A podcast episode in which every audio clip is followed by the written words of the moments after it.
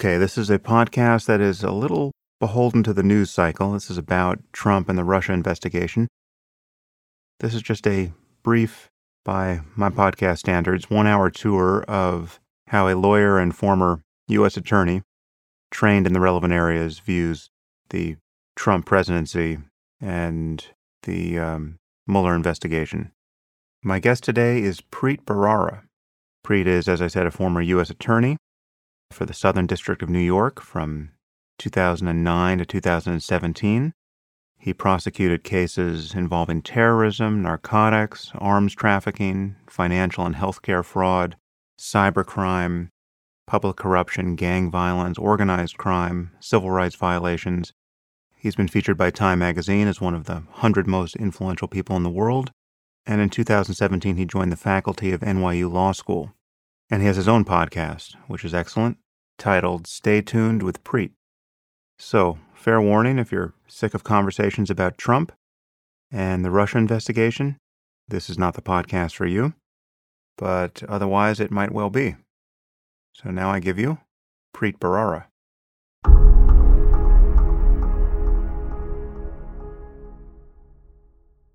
I am here with Preet Bharara. Preet, thanks for coming on the podcast. Thanks for having me on.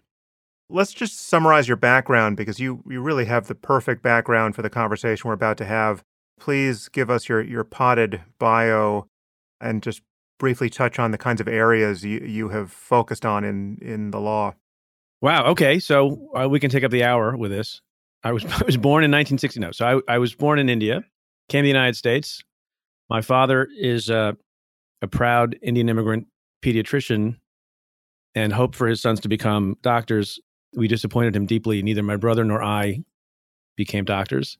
Ended up going to law school. After law school, I worked in private practice. Although my my goal and destination always was really the U.S. Attorney's Office. From the time I took a trial practice class, trial advocacy class at, at Columbia, um, but it took me a while to get into shape to go to the U.S. Attorney's Office. I applied, got in after about six years in private practice, and while I was a line prosecutor, I prosecuted all sorts of things, as you might imagine, in Manhattan, narcotics cases, mob cases. Uh, ultimately, I focused more on um, uh, Russian organized crime, Chinese organized crime, uh, Italian La Cosa Nostra. Did some terrorism cases, uh, not too many. Uh, fraud cases, you name it, we did it. Then I spent four and a half years working as chief counsel to Senator Schumer on the Judiciary Committee, during which time we had multiple Supreme Court vacancies, and I got to work on judicial confirmation process. And then, uh, after Barack Obama became the president, upon the recommendation of the senator, I was nominated to be the U.S. attorney, and then I got to serve in that position for seven and a half years, uh, where we did again, you name it, except I was overseeing the office instead of being a line person in that office. And you know what I'm proud of during that tenure is is you know there are some offices I think that are known for focusing on one or two things, and I believe that we we didn't disproportionately focus on any one thing. Sometimes some of the stuff we did got disproportionate attention, like insider trading cases, but we worked mm. just as hard on on cyber security threats, on uh, gang cases, on uh, securities fraud, on terrorism cases, on public corruption cases, also civil fraud cases. So I think we did a lot of things in a lot of different areas. If you want to talk about them, we can. And I served very uh, humbly and appreciatively in that position until I was fired by Donald Trump last March. Obviously, your expertise with Russia and Russian organized crime and financial crime is highly relevant to the conversation we'll have here. Say a little bit more about the firing. Was there some point of principle you were standing on in order to be fired? I seem to remember reading that you all the U.S. attorneys under President Obama were told to resign, and you refused. Is that right? Yeah, well, it's it's, it's slightly more complicated than that. I had been expecting to leave the office when Donald Trump got elected because that's how it works. But usually, mm-hmm. almost in every case, and some people get this wrong, after a period of transition. Um, you know, I got confirmed after Barack Obama became the president in August of 2009, and there was an orderly transition process. You know, people aren't just booted out. Even when Clinton got rid of the holdover U.S. attorneys, that was over a period of time with a built-in transition process. So, in any event, I expected to leave a few months after the election, but Donald Trump made the extraordinary move of uh, asking me to stay which is a little bit of a story through Senator Schumer. And not Mhm. only that, invited me to, to Trump Tower up to the 26th floor where I met first because Donald Trump was busy with Steve Bannon and Jared Kushner, who kept me company until the president could come and meet. And it was a it was a lovely meeting in which he was very complimentary of how I conducted myself in the position and how the office had done. I made a little speech about independence, and we went on our merry way. Him with him asking me to stay another term. So fast forward several months, when out of the blue, the president called me for reasons that are still unclear. I thought it was an that was on March 9th of 2017. I thought for various reasons, and after consultation with the Attorney General's office, the Chief of Staff to Jeff Sessions, that it was inappropriate not knowing the subject matter and knowing how it might look to the public Mhm. If there was a conversation, you know, on the side between a sitting president and a sitting U.S. attorney who had jurisdiction over various things, including, uh, you know, uh, him, his associates, his businesses, uh, and a lot of other interests. That unless we knew what it was about, it was the better course to not speak directly with the president. And 20 hours later, I was asked to resign. Now, I don't know if they're connected. I don't know if they're not connected. And so Right. when, that, when that happened the first day, so that was on a Friday, not to belabor the story, but you know, I wasn't sure if they meant to include me. So at the beginning, I wasn't thinking to myself, I'm going to be defiant and require being fired. Uh, I just wanted to know, you know, given some track record of incompetence and quick decision making on the part of people in the White House, if they had meant to do that. I mean, you know, there were two other people who were sitting U.S. attorneys also, who I don't think they meant to ask for their resignations. That was Rod Rosenstein, who was the nominee to be the deputy attorney general, and Dana Boente, who was the acting attorney general at that time. I think, you know, given the haste with which it was done, I was just trying to make sure, as an initial matter, that it meant to include me. And then I consulted with folks in my office, uh, senior staff, and I've lived long enough to know that you don't know what the reasoning is behind certain things. I had in my mind no understanding or explanation as to what may have changed between the time that Donald Trump said, please stay, and orchestrated you know, a fairly high profile meeting, even before he had named a Secretary of Defense, before he had named a Secretary of State, I believe. Right. And I just wanted the record to be clear, you know, for the future, um, that the person who had personally invited me to come meet with him, shake my hand, look me in the eye, ask me for my phone numbers, that it would be clear from the record that that person also wanted me gone, and it wasn't just sort of some, you know, mass bureaucratic shuffle. Uh, and then once I was assured of that, then I left.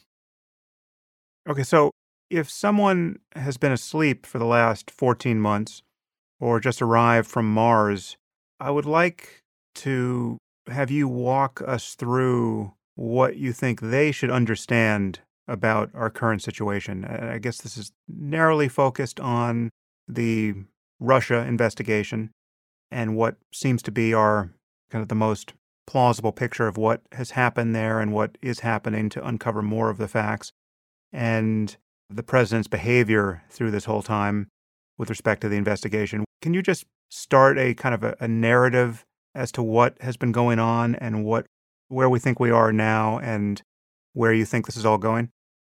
Sure. Um, so, so I think if the alien were, were, you know, had a had a deep understanding of what American history had been like, I think the alien would think to himself, herself, or itself, things seem a little bit different. You have a president of the United States uh, who has a different background from anyone else who's been elected, which is not necessarily a terrible thing. A person, the first time in maybe forever, I can't remember if this is true, but with no political experience, no political experience, no public service experience, and no military experience of any kind, which is a first, which can be Yeah. a good thing, which can be, you know, precedents were made to be broken and the status quo is meant to be uh, disrupted. And that can be a tremendous thing. It's important in technology, it's important in science, it can be important in government as well. But you don't want to throw out the things that are good and the things that make, you know, the country strong and the institutions that got us to where we are. So I think, you know, if you're looking at it from the outside, you're thinking to yourself, how did we get to a point where a president is trashing the press, is calling one of the one of the great, I think, protectors of democracy and freedom, even though they get it wrong sometimes. The press is made up of human beings, like any other institution is. But calling the press the enemy of the state, uh, we've fallen a little bit far if that's you know the current state of affairs. How you have a president who uh, can't say a bad word about certain kinds of people, including authoritarians like Putin and Duterte and Erdogan, while at the same time, uh, if anyone in the United States, you know, has the temerity to engage in some kind of protest that he doesn't agree with, he slams them by name, he punches down, he bullies people. Uh, he doesn't like how judges operate. You know, you, you get the sense if you're observing from the outside that thank thank God the framers had certain structural protections in place, and and the places where the Constitution has structural protection, I think we're okay. Uh, you know, if the president doesn't like a judge's ruling, the most he can do at this point is holler about it, yell about it, vent about it, tweet about it, uh, or do all of those things. And the judge, you know, has in the federal system has life tenure and may not like it and may not like, you know, being named publicly and it may be difficult to get the hate mail, but can just continue to do his or her duty under the Constitution. And that's because the framers made that possible. I think the same is true with with the institution of the press. You can complain about it, you can call it fake news, you can denigrate it, you can undermine it. Um, but at the end of the day, notwithstanding some silly talk about wanting to revamp the libel laws and expressing concern about the First Amendment, the First Amendment is pretty much here to stay as well. Where where I worry about the state of affairs over the last 14 months is is the president where he has the ability not to you know follow tradition where there are no hard laws there are no constitutional provisions uh, he can get away with a lot of things. And we have come to expect uh, presidents to behave a certain way uh, to release their tax returns when they run for office so that there's transparency you know, to divest their economic interests so there's no conflicts of interest you know, not not to surround himself with people who are not even able to get a security clearance after 13 or 14 months, to have you know unpaid around him his his daughter, his son-in-law. Um, you know, there's a whole variety of things that uh, are bad, not because they are different necessarily from how prior presidents have done things, but because they undermine, I think, people's faith in in democracy and undermine what I think makes us strong. And when you talk about the particular the particulars of the Russia investigation, which I don't have any personal knowledge of, you know, it's being conducted by Bob Mueller and a team of people who I know personally to some degree. Uh, you know, the idea that there has been meddling in the in the election by by the Russians, and the president doesn't seem to care, doesn't seem to want to talk about it, and more importantly, doesn't seem to want to do anything about it. In part because it maybe undermines, in his mind, the legitimacy of the last election, uh, is I, think is an abomination, and and it's and it's not good for the country, and it it puts in question the president's slogan that he loves to utter, which is very simplistic and could you know could resonate if it were true and backed up by action. America first. So you know that's sort of how I'm thinking about how things are going on. You raise a few points here, which on their face should be astounding to people or to anyone who's thinking about this through an unbiased lens. Partisanship aside, it is astonishing to have a president who is attacking our bipartisan institutions from an apparently personally defensive and, quite frankly, often unhinged place. And maybe nihilistic, even, too. Yeah, so he's, he's attacking the press as the enemy of the people. He's attacking individuals on Twitter private citizens he's singling out for abuse. He's attacking the Department of Justice, the FBI, all of our intelligence agencies upon which he has to rely to get any information about what's actually going on in the world.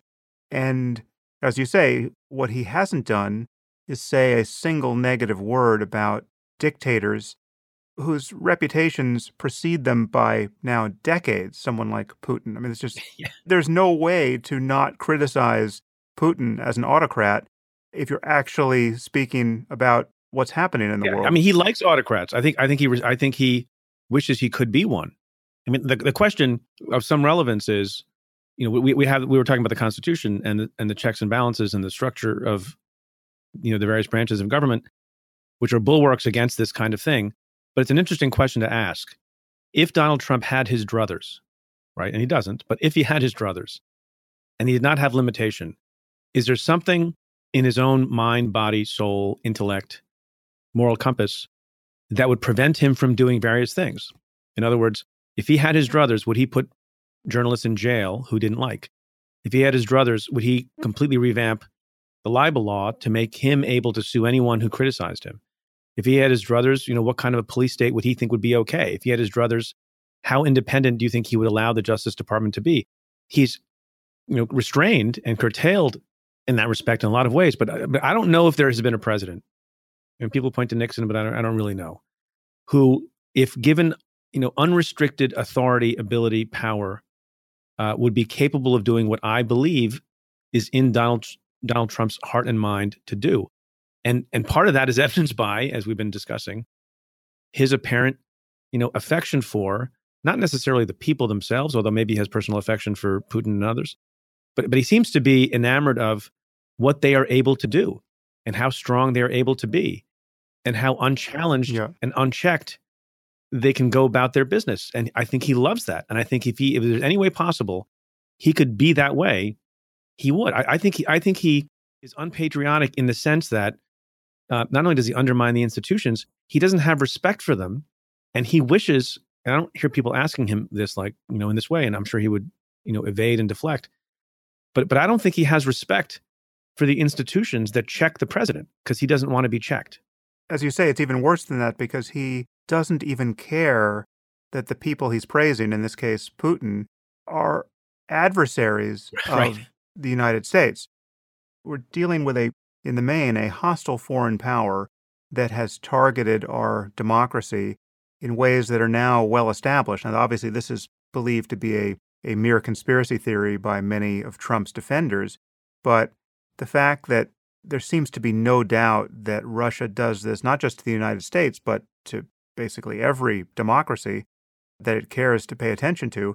And it's just amazing that given all the evidence of their meddling and given the continuous problem of cyber attacks that emanate not just from Russia, but other countries like North Korea and China, the fact that he has shown no willingness to get to the bottom of this and to defend us against our obvious adversaries and is rather joining the people who are claiming this is all a conspiracy theory apart from the fact that it signals that he has something to hide, it is just a, a nearly treasonous level of unconcern as president. It's just, Sam, Sam, I've never heard a defense of Sam, that. look, I think treasonous is a word that's only reserved for Democrats who don't clap for him during the State of the, during the, state of the Union. That's right. Yeah. Look, uh, no, I, I, realize it's a big word to even in this context to get a lawyer to sign but, off but on. I think, but I, I think there, there are a couple of other things going on. So I don't know if the reason that you know he's so um, supine on these issues relating to Russian meddling is because you know he has something to hide. If uh, you know, as some people love to speculate, that Putin has you know a lovely file on him, and he's beholden, and, and Trump is beholden, beholden to Putin. But there's something else that's going on. We're, you know, w- without having to resort to conspiracy theory, we know something else about the president. I'm not trying to play armchair psychology. You know, he's he has a lot of power, and he's incredibly insecure. And the combination of tremendous power, which he sort of walked into accidentally, combined with tremendous insecurity, uh, not only about sort of you know his wealth, uh, but about a lot of other things, including the legitimacy of having won the you know of his, of his election victory, combines to create a dynamic in which anything relating to Russia and anything relating to the future, which is not a partisan issue, he doesn't like to talk about, he doesn't like to reflect on, he doesn't like to lead on, because it threatens to throw into the air again this question about what happened in 2016. And did he get elected on his own or did he have aid from this other country? And I think his insecurity causes him to hate that so much that it blinds him to, eh, to the other responsibilities that he has as a president of the entire country and someone who's supposed to be the guarantor of free and fair elections for both parties. Yeah, although if it was just a matter of his insecurity and the perception of the legitimacy of the election.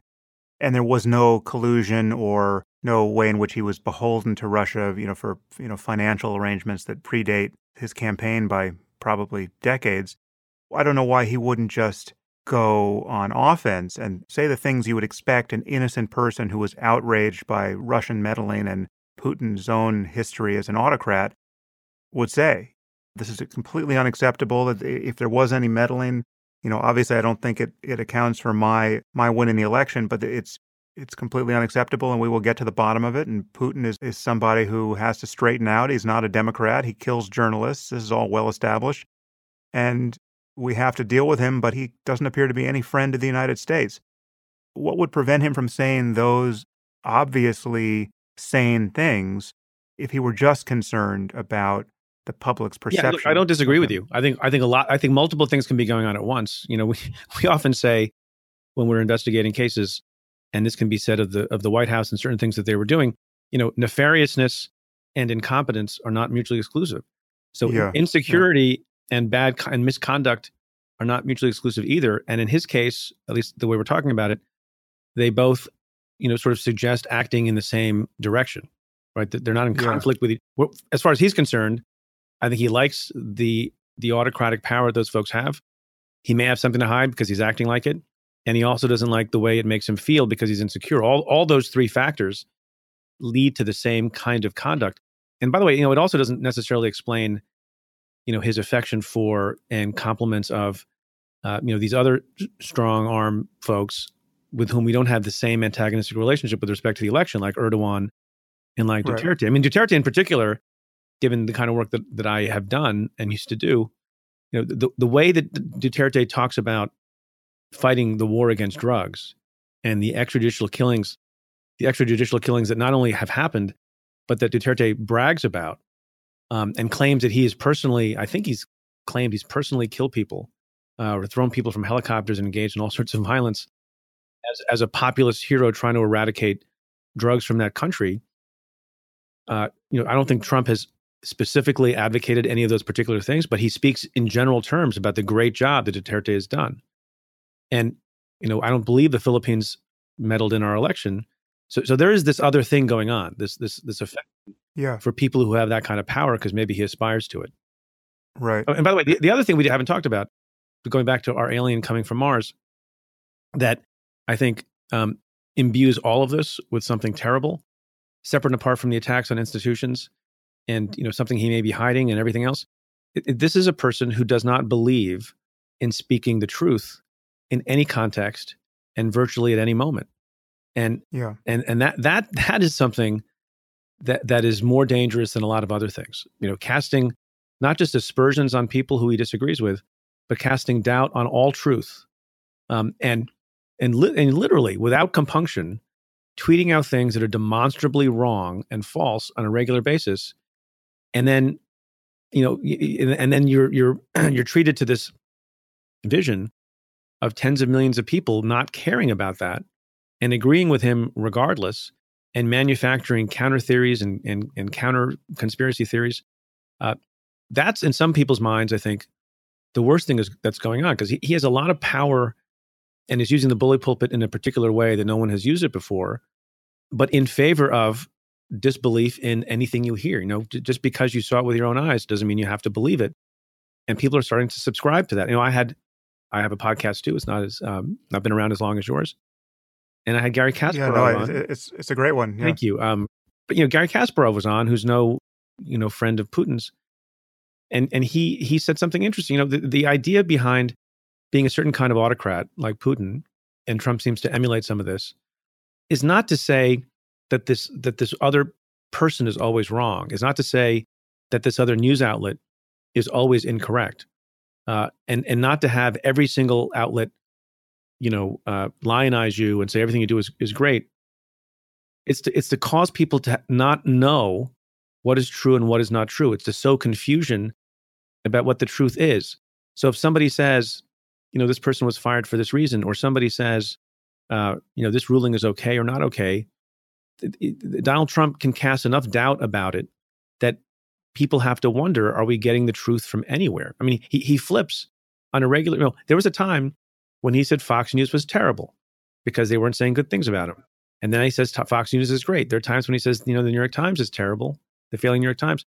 Then they say something positive, and then he calls them up and he sits for an interview and he says that they're they're terrific. He he cites sources that he hates when they support him uh, or support a proposition that he espouses, and then he does the opposite. And so it's it's kind of a confusing merry-go-round of truth, untruth that uh, that upends people's understanding and I think confidence in in every outlet. Yeah, well, that's where we are. We're we're in this place where our epistemology has broken down and everyone is now siloed in their echo chamber and you have people who are taking InfoWars as a legitimate organ of the news, apparently with a totally clear conscience, right? And and if even if they would bracket that with some question as to the veracity of everything they get there, they certainly would compare it favorably with any legitimate organ of, of the news, whether it's the New York Times or the Economist or the Atlantic.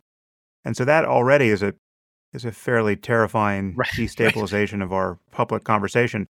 It's one that we should remind people has been explicitly endorsed by the president. I mean, the president sat down with Alex Jones and praised him as basically the you know the new um, Walter yeah, Cronkite. Well, that, that, kills me the most. I mean, one, one of the things that kills me the most in all this is that I don't know that there's a more odious outlet figure than Alex Jones, who and every time there is a tragic massacre of of children, like we just saw this week when we're taping in Florida, you know, one's mind sometimes goes to Alex Jones, who put the families of people who suffered loss and death and grief, unbelievable, in yeah. Sandy Hook that that that you can have a president of the United States say about that person, you're terrific and you're great, and sit down with him for an interview, and at the same time say that some other outlet like the New York Times, which you know they make mistakes. Everyone makes mistakes. I make mistakes. I'm sure you don't make any mistakes, but we all make a few. And and to basically to his constituency suggest not only that they, that you can equate Alex Jones's disgusting reporting and nonsense and made up garbage with the New York Times, but that one is the first is superior to the second in some ways.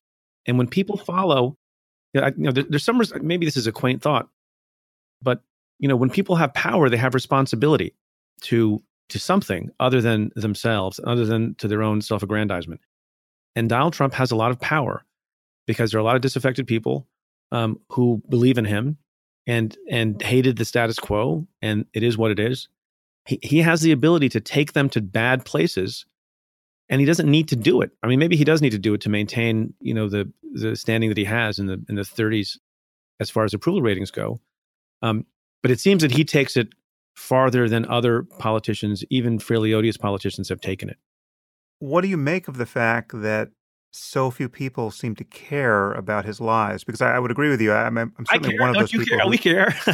well, yeah, no, but like, but the fact that it doesn't cost him. I mean, how is it that someone like Paul Ryan can not repudiate this behavior? I mean, how is his political opportunism? I think you've answered. I think I think that's what it is. I can answer yeah, my own question here. That the answer is his poll results are dependent upon him passing this loyalty test. It, it really is a kind of prolonged loyalty test. If the the king is telling lies, how you know, however transparently false they are, you are signaling your loyalty by just falling into step behind them or even publicly trying to make sense of the lies in a way that is supportive of them, basically acting like his deranged press secretary.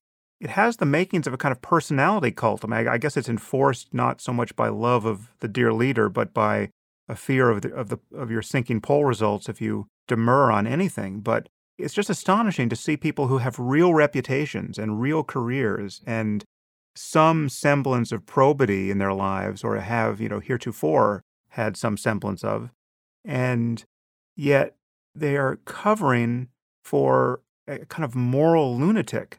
Certainly, on, with respect to this variable, the variable of an assault on the truth, a sustained assault on the truth, I think it's not a coincidence that the people who are saying things that that sound like there's they're standing up to the president and standing up for principle uh, over party or country over party are the people who have decided we're not running again. Because to, to choose to run for office and to remain viable i guess you're supposed to um, engage in this calculation you're talking about and you know understand the nature and vagaries of political opportunism and decide, you know, if I go at the president now, then I won't be able to remain in office because he can he can turn on you know turn the big bazookas political bazooka guns on me, and I think Paul Ryan does that calculation over and over again. Look, you got a person like Ted Cruz, senator from Texas, who separate and apart from political calculation, you would think if you just had some kind of self respect and dignity yeah. as a human being, and this this odious person who you said is odious and who you ran against and who says basically to Ted Cruz, "Your wife is ugly, and your dad, and your, your dad, dad killed Kennedy." and you say in the moment, in your in your macho spirit, uh, you know, I'm a I'm a tough Texan, Republican, hard guy, and you say to the president, you know, I forgot what he said exactly, but he, you know, he wagged his finger and he said things that sounded appropriately strong and, and stood up for his his wife and his late father. And then five minutes later, when the political calculation changes, he's Trump's buddy. And that's yeah. to me, that's in some ways worse than what Paul Ryan is doing. But then on the other hand, just to, to, to go through the continuum, you have someone like Jeff Flake, and I had Jeff Flake on the on my program. And on the one hand, you say, well, Jeff Flake decided he's not running for office, so it, it doesn't maybe it doesn't take as much courage to stand up to the president and go to the floor of the Senate and say a bunch of things. And then, you know, the the the people who don't already like the president don't all rally to Jeff Flake's defense and don't all, you know, want to lift him up on their shoulders. What you hear a lot of liberals say who don't like the president is that talk is cheap. And what Jeff Flake is saying is, you know, is is is nice. You know, there's some nice alliteration in his speeches, but he still votes with the president, you know, 85% of the time or 90% of the time. And he's getting out of the fight. And that's nothing to laud. I, I don't agree with those people. I think, given how devastating Donald Trump has been and could be to various institutions that we care about that are not related to party, that we should welcome any voice that decides to depart from, you know, the the narrow-minded, blinded Paul Ryan, Ted Cruz, uh, enabling of the president.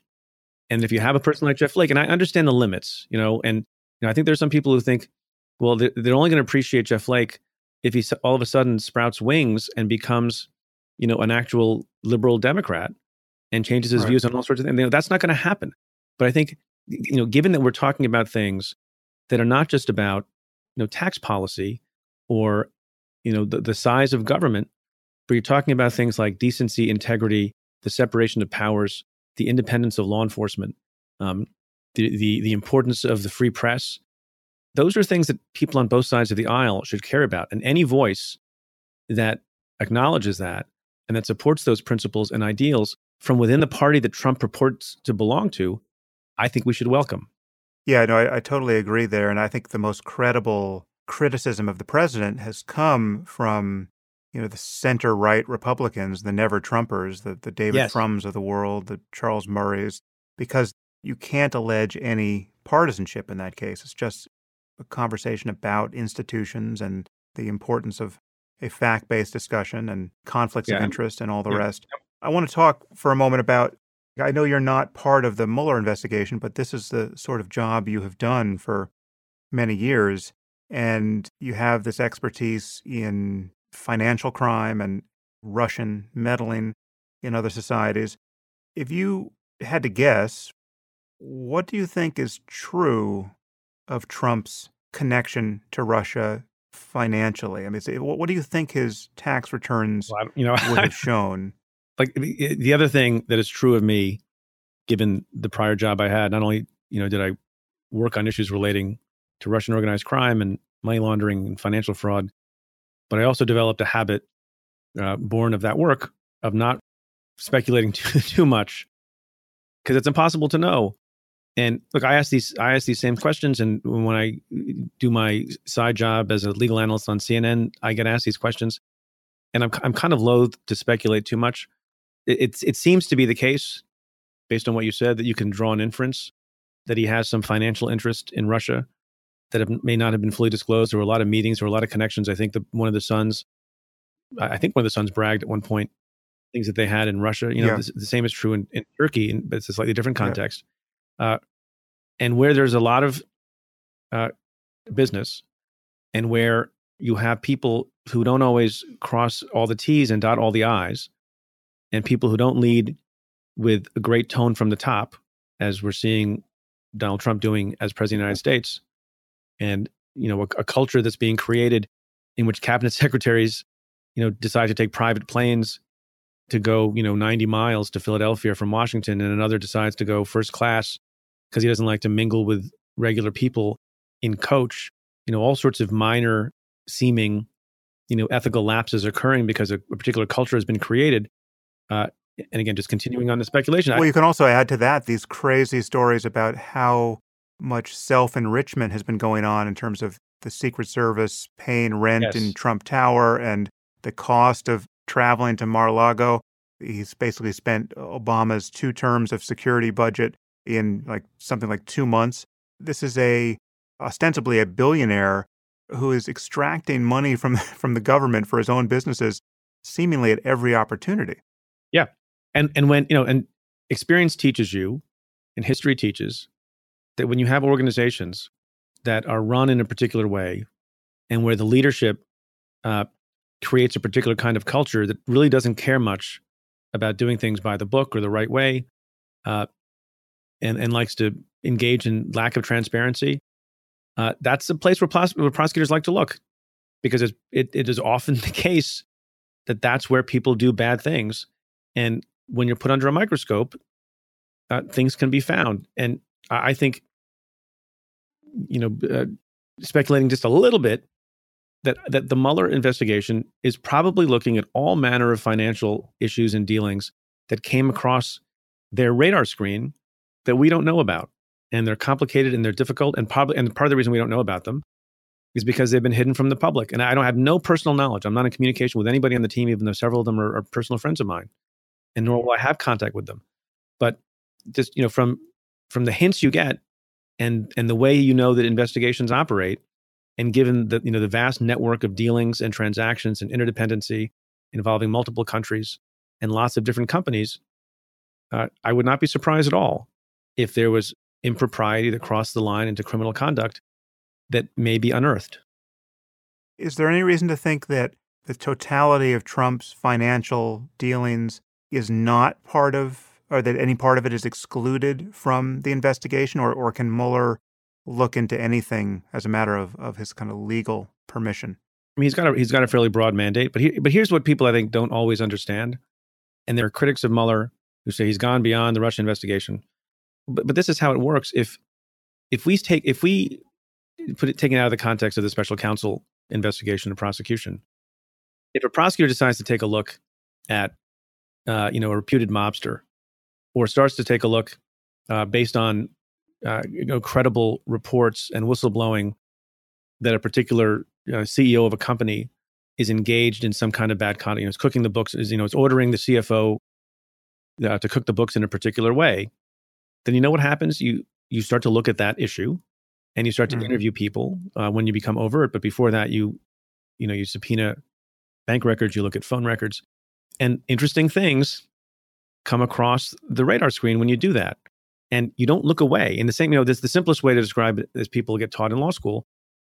If you have a search warrant to go into someone's home that's authorized by a court to look for, you know, a gun because you think there's an unlawfully possessed gun in the home, and you come into the kitchen and you see a kilo of cocaine on the table, you can arrest the guy for the kilo of cocaine. And there's a lot of plain view stuff that could be happening in the Mueller hmm. investigation. When you're looking at when you're looking at everything, and then you you can't turn a blind eye to that. It doesn't mean that you know they're on all sorts of detours and frolics and they're running far afield. But when it co- when it comes in front of you, you have to take a look. And a lot of investigations that we did uh, when I was the United States Attorney took various twists and turns because you started to realize, well, you know, maybe this thing that we happen to be looking at will not bear fruit. And it's not like we're trying to find something so that we can justify the fact that we opened up an investigation. But in the course of looking at A, we found out evidence, discovered evidence of B, and then you pursue B. And you know that's the problem with with lots of companies and individuals who engage in shady business. You know, and I say this when I talk to folks, uh, you know, on Wall Street and others, you know, about how they should think about conducting themselves. It, it may not be that you're committing a crime, but if you're doing things that cause suspicion, people are going to take a look at you. I mean, it's like when the IRS, nobody likes to be audited by the IRS, but if you do something that raises a red flag and the IRS com- comes and takes a look, uh, it may be that that red flag was false. But now that they're looking, you know, you better hope that everything else is done in a kosher way. What do you think of the public facing dramatic events that we've noticed, like, you know, the, the indictment of Flynn and his pleading guilty to some charge lying to the FBI? and the, you know, Papadopoulos as well. Uh, what what what have been the moments that you think are giving Trump the the biggest headache, and what do you think they portend? I know I'm asking you to speculate yeah, yeah, yeah. No, into so, this black box, but so the what can you speculate? Well, the about? one the one you haven't mentioned is the firing of Jim Comey, and I think that was that was a highly significant inflection point in the whole thing. We can come back to that in a second. On the Flynn plea, a lot of people have been saying and have said that the fact that he pled guilty to a fairly minor offense, although I don't think, you know, a false statement to, to law enforcement is a minor offense, you know, a violation of 18 USC 1001, and that that's all he pled guilty to is in the minds of some armchair prosecutors uh, a signal that he must have tremendously significant incriminating evidence against, you know, Trump, Jared Kushner, you name it, uh, because otherwise he wouldn't have been let off so light. And I, I actually recorded a special podcast on this because I, I tended to disagree with those people who were so sure that that's what it means. And, mm. and what I think is it could mean one of a number of things. It could mean, and this doesn't make the people who don't like Trump happy, it could mean that at the end of the day, notwithstanding all this reporting of Michael Flynn doing weird things at the behest of the Turkish government and not registering properly and having to do that retro- retroactively, uh, that that's all he thought, all Mueller thought was appropriate to charge Flynn with. And for various reasons technical, legal, factual, uh, ethical they thought, you know, that's it. And that's the end of the case against Flynn. Uh, I think that's one possibility, and one, one that that even the people who don't like Donald Trump or don't like Michael Flynn have to contend with. The other possibility is, I guess, what people have suggested that he got a sweetheart deal, and this must mean he's going to do all these things, um, all this testifying in the future.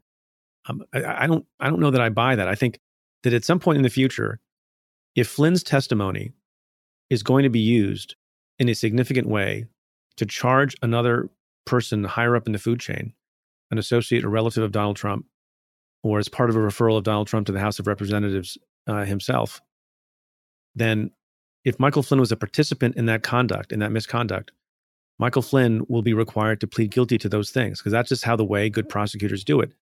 It's better tactically and strategically. So it doesn't look like the witness you're going to put on the stand, who is now, by the way, an admitted convicted liar under 18 USC 1001, it, it also makes that person uh, look like they're accepting some responsibility for the conduct that he's trying to point the finger at with respect to other people. So, you know, I don't know if right. that's all they got. I don't think it was a sweetheart deal that's concluded. Uh, it's also possible, and this is highly unusual, and people think, you know, maybe I don't make a lot of sense when I suggest this possibility. But it may be that, you know, the, the, the Mueller team is holding in abeyance this idea. So if it's true that Michael Flynn has substantial evidence and can testify in a in an effective and helpful way against some other person that Bob Mueller is going to charge, then maybe at that time there will be another proceeding where Michael Flynn will have to accept other responsibility, uh, or it may be that that the you know this gets complicated, right? That, that the the decision tree does that the Mueller team is not sure yet based on the evidence that has been given to them by Michael Flynn, they're not sure if any other human is going to be charged. They don't know if they have enough. They don't know if they find Michael Flynn to be a, a, a good enough witness. And in that circumstance, because this is speculation, in that circumstance, given the nature of this case and the extraordinary stakes, that at the center of all this is, is a sitting, duly elected president of the United States, the idea that on spec, you're going to give a certain kind of deal to Michael Flynn and have him plead guilty in a way that raises expectations as to further charges against other high ranking people in the White House, that maybe is a bridge too far. And maybe they want to wait to cross that bridge until they come to it. Again, that's a spun out theory, just based on my experiences and, and, and having a sense of how you might want to have this unfold in a way that's both fair, just, effective, and preserving of uh, you know people's faith and confidence in the process. But I think that's a possibility. It also it doesn't close the door to any future sweetheart deal, right? I mean, Correct. Right. Sure. I mean, I, I, think what people find unusual is the, part of the problem with speculation on everything having to do with the Mueller investigation is that it's not a garden variety case. And so when when people like me, I think I have a lot of experience. Now, people need to take listeners need to take everything that people like me and others say with a grain of salt, because I never investigated a president. Uh, and nobody else mm. is talking every day. You know, they have these people who come from the from the the era of Watergate, and maybe they have a little bit more sort of perspective on what they're talking about. But no one has ever done an investigation like this ever. There's never been anything like this, and you know, I do think that you know a case is a case. No one's above the law. You follow all the rules. There are certain T's you cross, I's you dot. When you get a search warrant, when you surveil someone, when you get a you know wiretap authorization, all of that is true.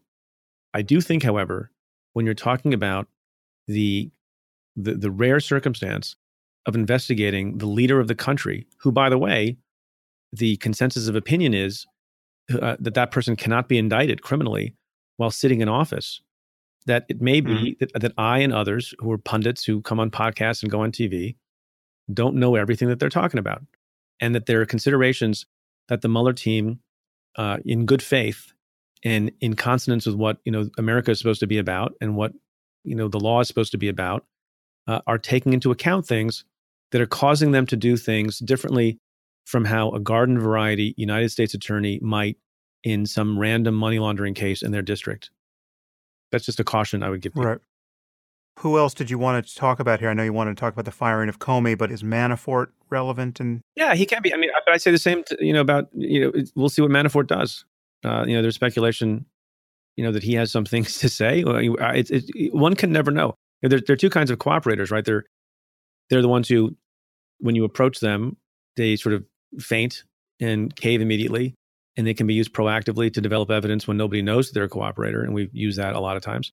And then there are some people who say, you know what, I, am not going to cooperate with you. you. They get approached, and they say, you know, go to hell, get away from me, and then you charge them and then as the you know the days go by and the clock ticks, they realize they're in more of a jam than they than they appreciated, and they cooperate then, and then they can provide historical information. So you know who knows what's going to happen with Paul Manafort. You know the reason I mentioned the Comey firing is in some ways that's that's sort of like the big bang that created the universe that we're in, right? You know, and, and it also it also portends other things, right?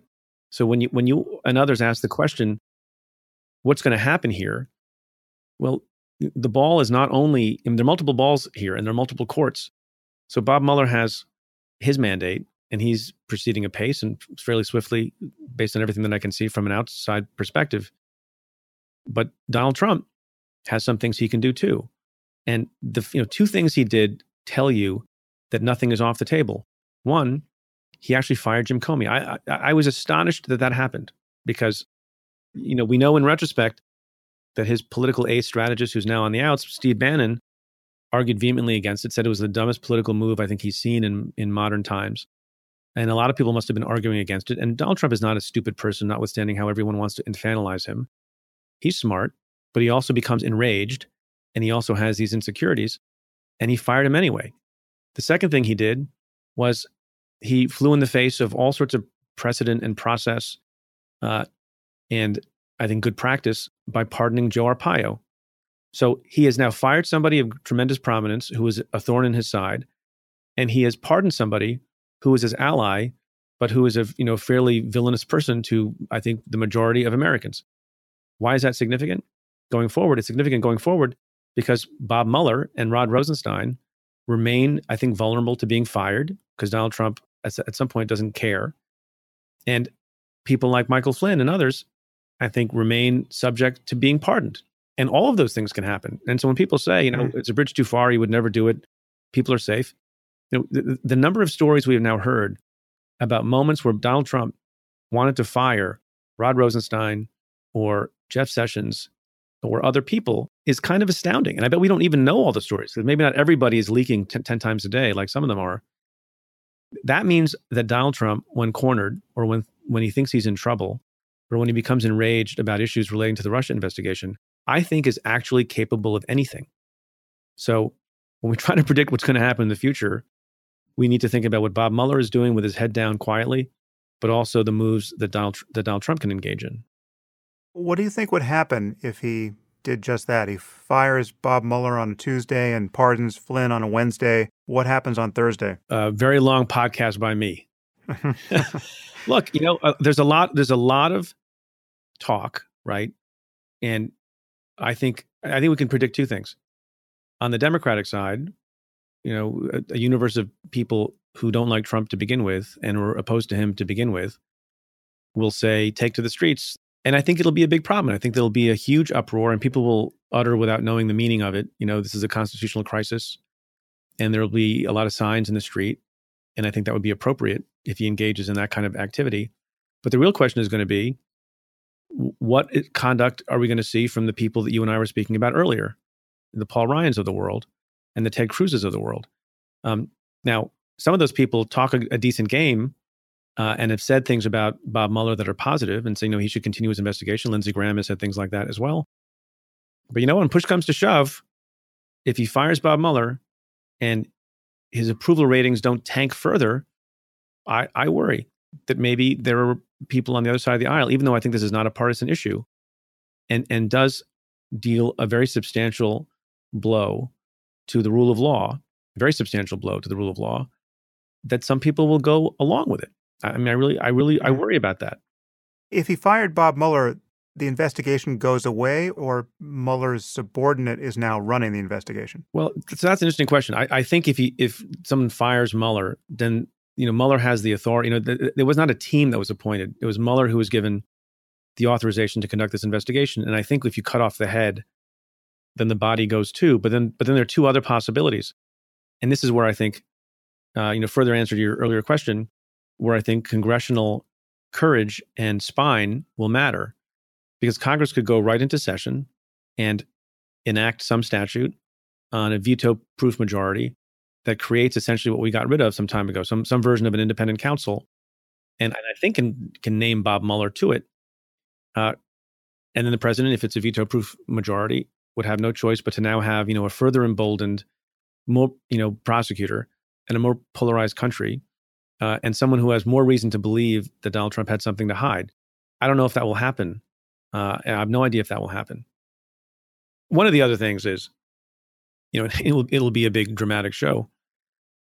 But no, but it does look like, uh, I think, from a lot of people's perspectives, that the Democrats will take back the House, and then they have a very substantial responsibility to figure out what they're going to do. And there are people in the House right now, and there are conservatives right now, who think that based on what is publicly known about Donald Trump's conduct, that he should be impeached. Um, there are also people who are, you know, political in nature who think he should be impeached, but don't think the Demo- don't think the Democrats should be talking about it.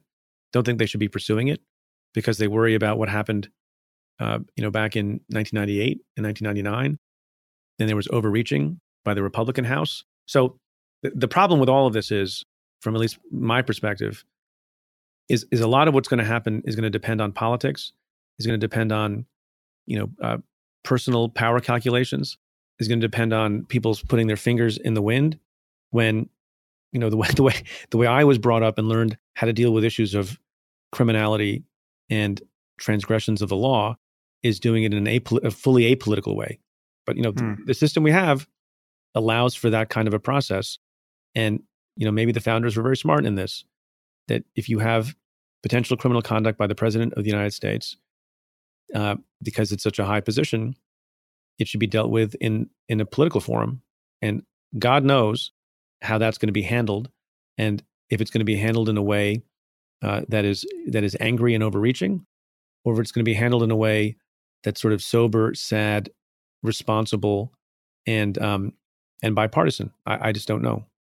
I mean, what, I mean, what's your guess?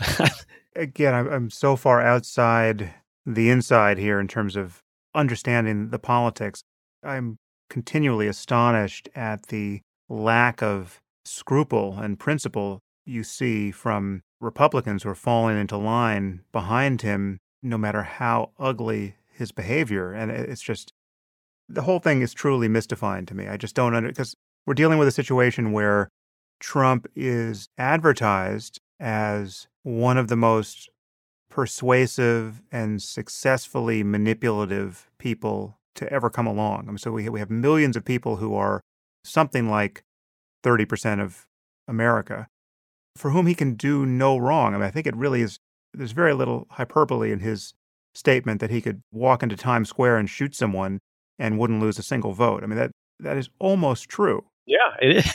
it is. Yeah, and yet I find him to be the least persuasive, you know, most transparently fraudulent person I can think of in public life. And I mean, this is true. This predates his run for the presidency by more than a decade. I mean, he's always appeared to me to be just a con artist and a crackpot and somebody who, you know, wasn't nearly as wealthy as he was pretending to be, obviously not informed about 99% of the things you'd want to be informed about to hold this office. We have a, a reality TV star running yeah. the country.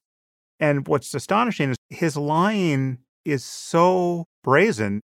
There's not even a pretense of it being calculated to deceive, right? Like his lies don't function the way normal lies do. And th- this is what has been so destructive of our public conversation. It's not like we have a president who tells lies that are so ingenious that they pass as truths. No, we have a president who tells lies that are obviously false and forces his surrogates and his opponents and everyone to just eat them. Yeah. There's this there's this great scene from Seinfeld that has made the rounds, I think, for the last number of months. Uh, that sort of crystallizes this point, and because one of the questions is, what does Donald Trump really think in his mind when he utters these things? And it's a scene in which I think George Costanza says to Jerry Seinfeld, just remember one thing. If you believe it, it's not a lie. And I don't know. Mm. I don't look. Yeah. Donald Trump says all these things. I mean, do, do you think Donald Trump, in every instance where he says things that are nonsense, doesn't believe them? If you know it, the twists and turns of his language and his rhetoric in interviews and with the press, and even in depositions long before he became president, indicated indicate a very wacky way of thinking about what is a fact and what is not a fact. Not to excuse him in mm. any way. I agree with you. I agree with you in everything you said. I think the relevant concept here is has been very helpfully defined by the philosopher Harry Frankfurt in his book on bullshit. He actually wrote a, a very straight philosophical essay on the concept of bullshit. And the difference between a bullshitter and a liar is that a liar is actually having to reality test his utterances in an effort to get them to pass as truths. He understands the logical and empirical expectations of his audience, and he's trying to fit his lies carefully into the spaces they need to fit in order to have them pass as truths. Whereas a bullshitter is not spending any cognitive overhead trying to remember what's true or anticipate the logical expectations of his audience. He's just talking. There's no reality testing going on. He likes the sound of his own voice. He knows the message he wants to get across. And he's just confabulating and leaving the world to just react in his wake. And it is the most mystifying thing I have ever seen in my life, honestly. I mean, I don't know what I would rank as a possible second that this has been this right. Successful. So what's mystifying to you is not that there there's a human being that has power who is attempting that you know charade What's mystifying is that it is successful and there are a substantial number, you know, numbering the tens and tens of millions who either buy it or don't buy it and don't care. I honestly don't know why this guy isn't homeless with the exact same head of hair begging for change. I mean, this is my sense that it says very little about his talents and it says a lot about a, a kind of pathology in our society around fame and wealth or the perception of wealth. Well, can and I, the fact suggest, that he could leverage this. Yeah, but can I uh suggest something else? And, and I think I agree with all that, but I, I think D- Donald Trump tapped into something, right? And there are people who are forgiving him or overlooking it. And I, you know, I, I, I talk to people from time to time in passing, you know, in the store, or you know, you, you talk to someone who's driving the cab, and they will, and you, and you wouldn't think based on the demographic that they would much like Donald Trump, and many of them don't. But every once in a while, someone says something that, you know, rings true, uh, whether we like it or not. You know, Donald Trump, I like to say Donald Trump was right about a few things. You know, there is a swamp, there are a lot of forgotten people. The system is rigged. You know, those are three principles, observations. I mean, I don't think he's addressing them properly, and I think he's, um, to, to borrow the phrase we've been using a lot, you know, full of shit, is bullshit. But you know, that resonates with people. And there are a lot of folks in the country who are were sick and tired of a different kind of bullshit, right? The bullshit that comes out of the mouths of these, you know, well-dressed, um, you know, well-coiffed politicians who just speak nonsense. And they don't say anything. They're never interesting. Um, they say they're going to help you, and they're they're they're in Washington lining their own pockets too. They don't solve any problem. They don't balance any budget. They don't bring home any bacon, and people are sick of it.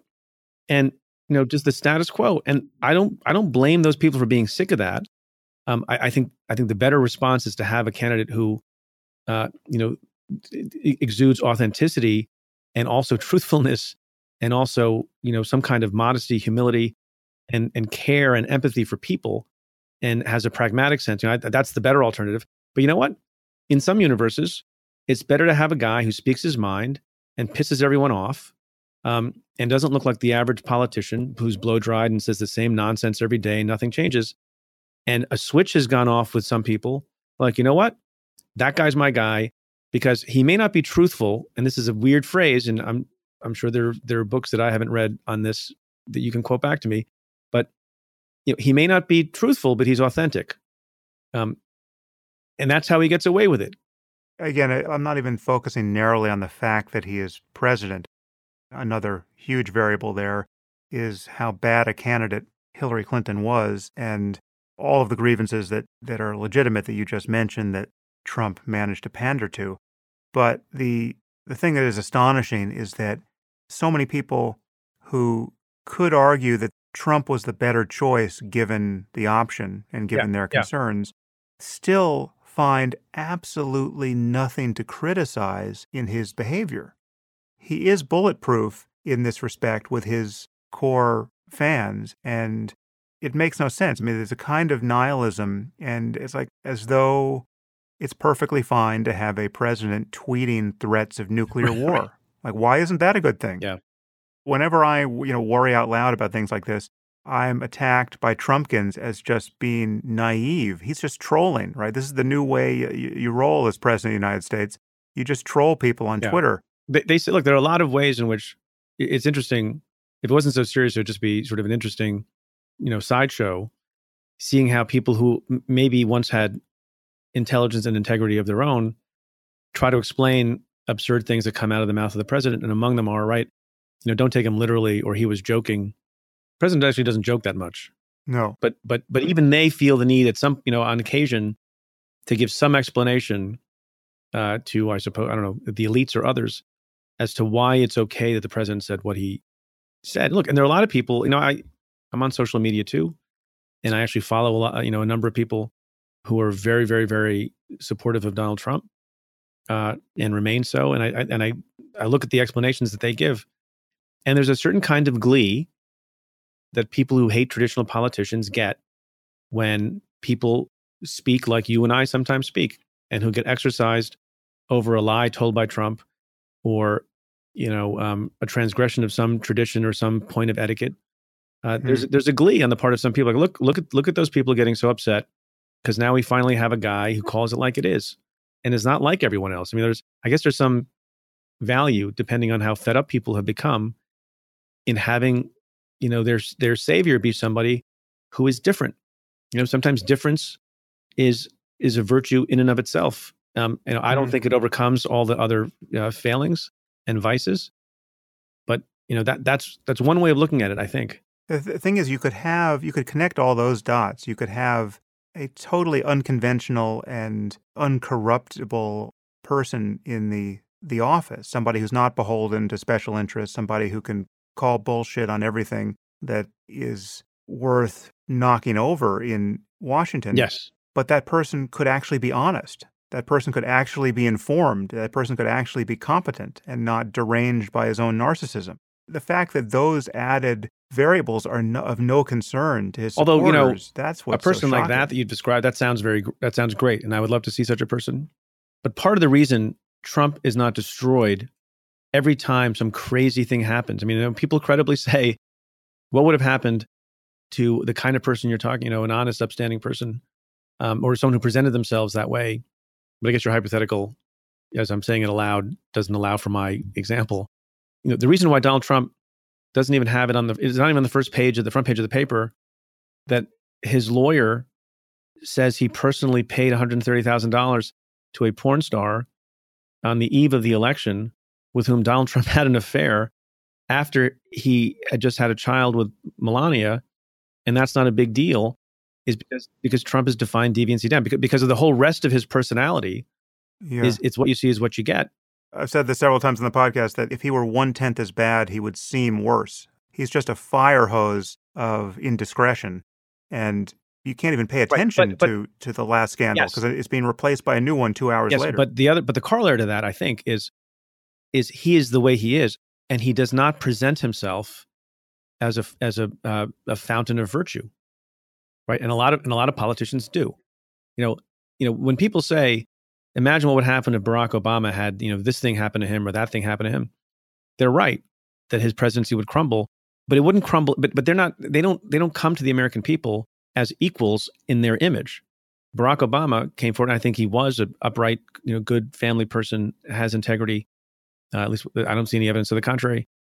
But he also presented himself as a kind of upstanding public figure, and so, you know, any chink in that armor would have been far more devastating to him than you know much much larger scandals have been for Trump because of the way he's presented himself. You know, look, a smaller version of that is Bill Clinton. I don't think Bill Clinton ever presented himself as as some kind of paragon of virtue either. And and so in some ways the hypocrisy that people don't like is lessened with someone like Donald Trump Mhm. than it than it might be with somebody who is the ideal, you know, platonic ideal that you're talking about, upstanding, virtuous, uh, has the public's interest at heart, et cetera, et cetera, et cetera. Yeah, yeah. Well, Preet, I know your time has has elapsed here. It's really been great to talk to you about this. Yeah, this is great fun. Thank you, Sam. Thanks for having me on.